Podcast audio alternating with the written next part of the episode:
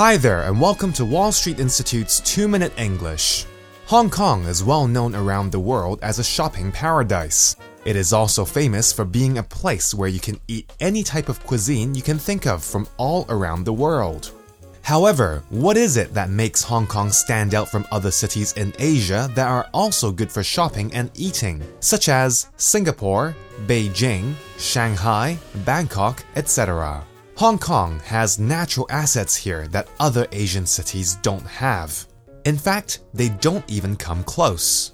These natural assets make the city so livable compared with other cities, especially for expats who have moved from another country to live here. I recently read a book that claims, for all its imperial treasures, Beijing has no peaks overhanging its city center. Shanghai has a beautiful bund, but is somewhat deficient in its offshore island department. Bangkok is good for a lot of things, but instant access to deserted beaches is not one of them.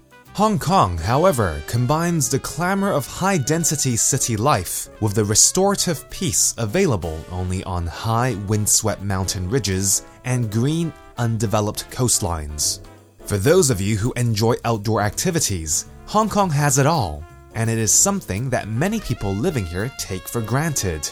Next time a foreigner asks you for suggestions on what to do in Hong Kong, tell them to see the natural beauty that exists everywhere beyond the concrete jungle. Whether it is hiking in the hills, going to a beach, or exploring the coastlines.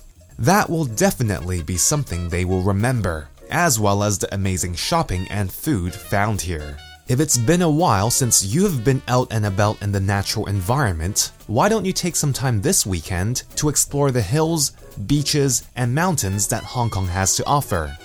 Well, that's all for this week's 2 Minute English. Bye bye!